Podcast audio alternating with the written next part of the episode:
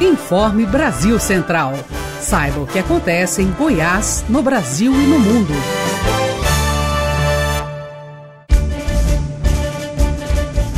Olá, uma ótima noite de sexta-feira para você que nos acompanha. Eu sou Daniel de Paulo e você fica agora com as principais notícias produzidas pelas equipes da Agência Brasil Central.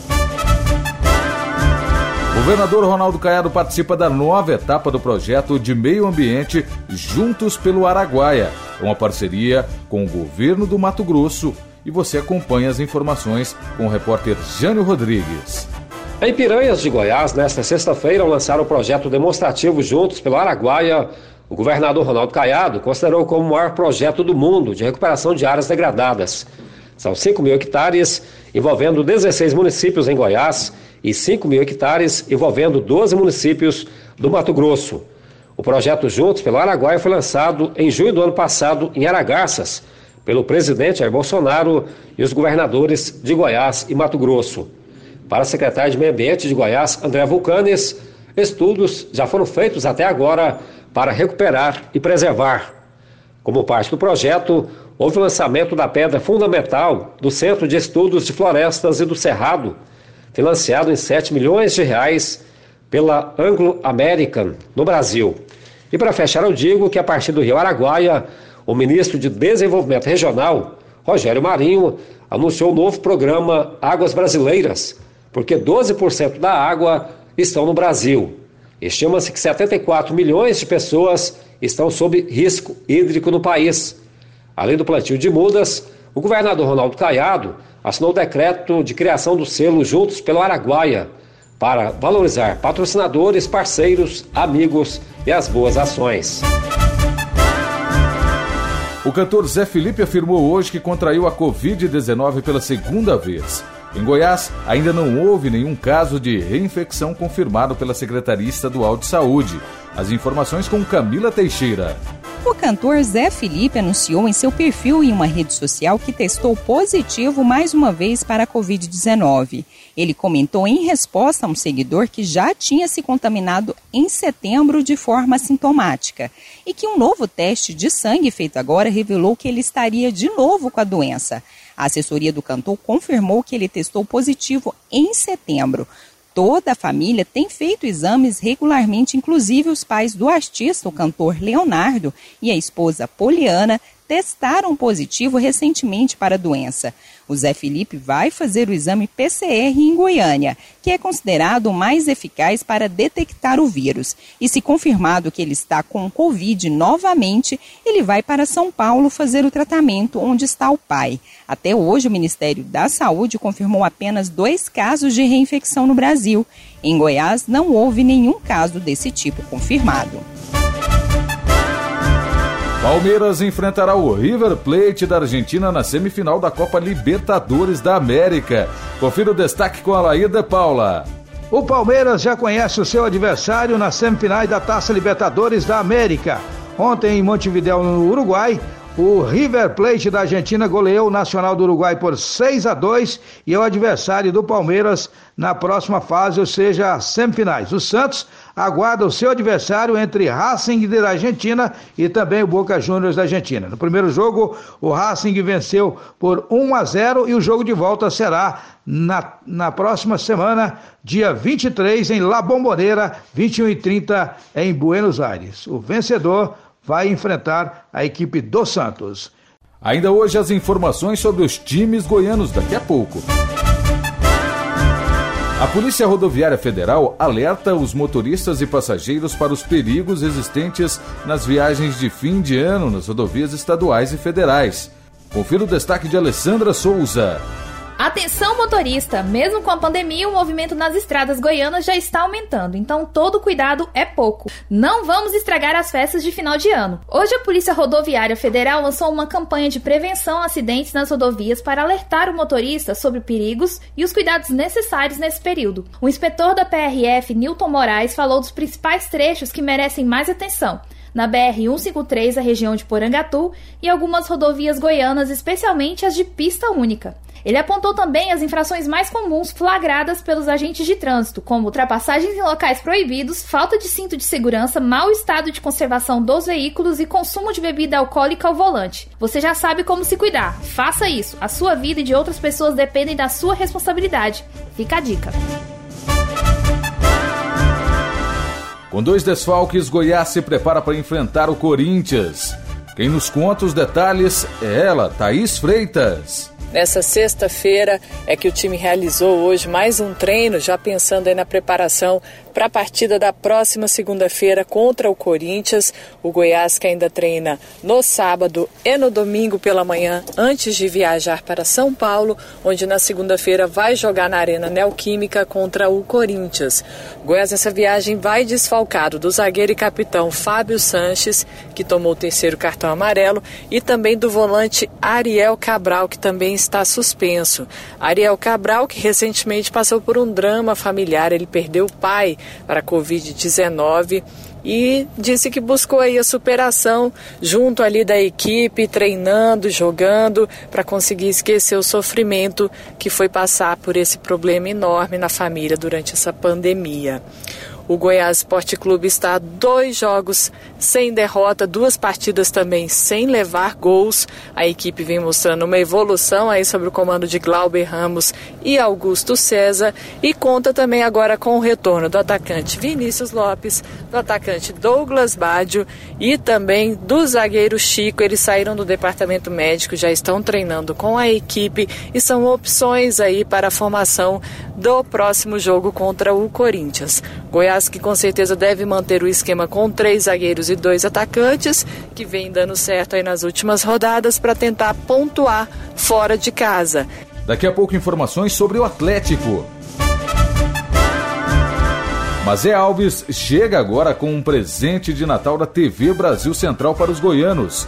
A apresentação do balé O Quebra-Nozes, feita pelo Centro Cultural Basileu França. Confira aí as informações com Mazé Alves. Olá, Guilherme. Hoje quero compartilhar com nossos ouvintes da Rádio Brasil Central um presente de Natal da TV Brasil Central para os seus telespectadores, seja no canal 13 ou na TV fechada de sua preferência, ou ainda no canal do YouTube, arroba TV Brasil Central. O presente é a transmissão do balé O Quebra-Nozes a montagem desse balé russo ficou por conta da Escola do Futuro em Artes Basileu França, que tem a coordenação da premiada coreógrafa Simone Malta e seus bailarinos da escola, que também possuem prêmios internacionais. Eu já assisti várias apresentações do balé O Quebra-Nozes. É lindo. Conta a história do tedioso Natal de Clara, uma menina de 12 anos. Ela ganha de presente de Natal o boneco Quebra-Nozes, que é encantado a partir daí, um novo mundo se abre e ela começa uma viagem única, cheia de aventuras, emoção e muita alegria.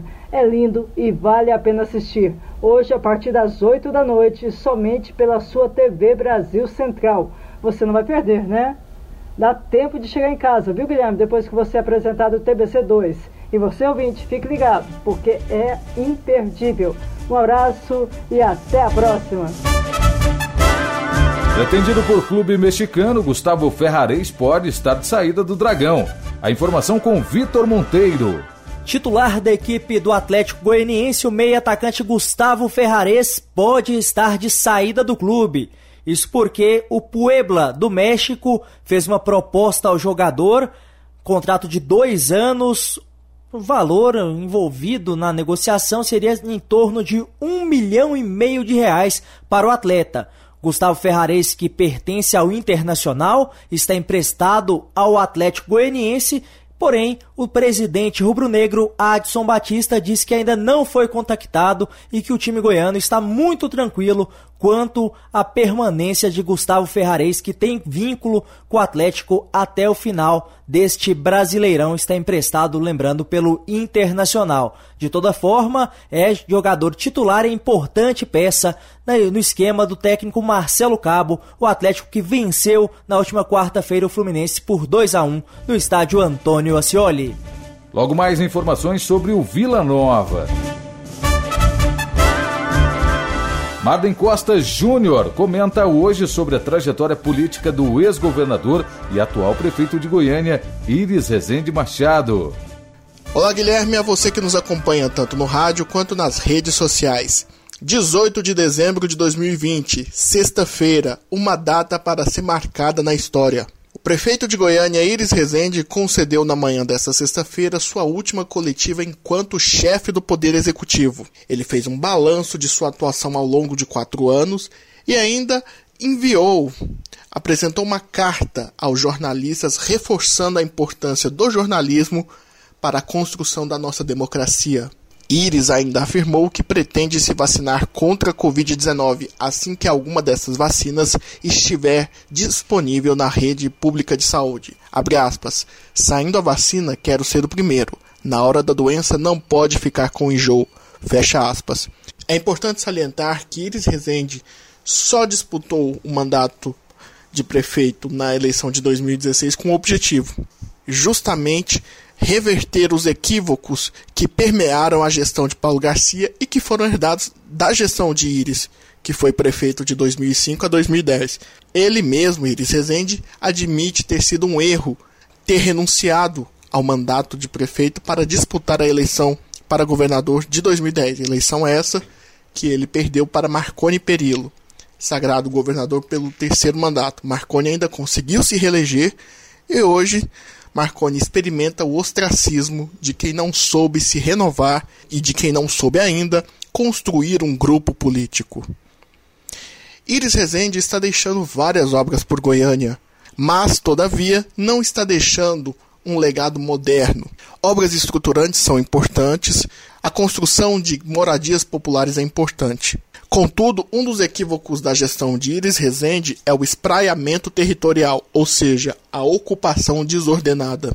Todos os projetos habitacionais construídos nas gestões de Iris Rezende sempre foram distantes do centro de Goiânia. Casos emblemáticos como a Vila Mutirão e o Jardim do Cerrado demonstram justamente essa queixa, ou melhor, essa crítica recorrente dos adversários. Iris Rezende deixará de disputar eleições mas será um animal político cujo coração pulsará política até o último minuto de sua vida. A expectativa agora é que Maguito Vilela, prefeito eleito, e Rogério Cruz, vice-prefeito, que assumirá o mandato até que Maguito tenha condições de saúde para reassumir a oportunidade a qual foi confiada pelos goianienses, possa de fato influir no dia a dia de mais de um milhão e meio de goianienses. O que irá acontecer nos próximos capítulos? Maguito conseguirá retomar sua trajetória? Iris Rezende, depois de passar suas merecidas férias no Mato Grosso, conseguirá ficar quieto? O escritório político dele na Avenida T9, no setor marista, deverá já preparar um bom estoque de café, açúcar e pão de queijo? Aguardemos os desígnios do tempo, o Senhor da Razão. Tigrão encerra a preparação para enfrentar o Santa Cruz em Recife na estreia do técnico Márcio Fernandes. A informação com Vitor Monteiro.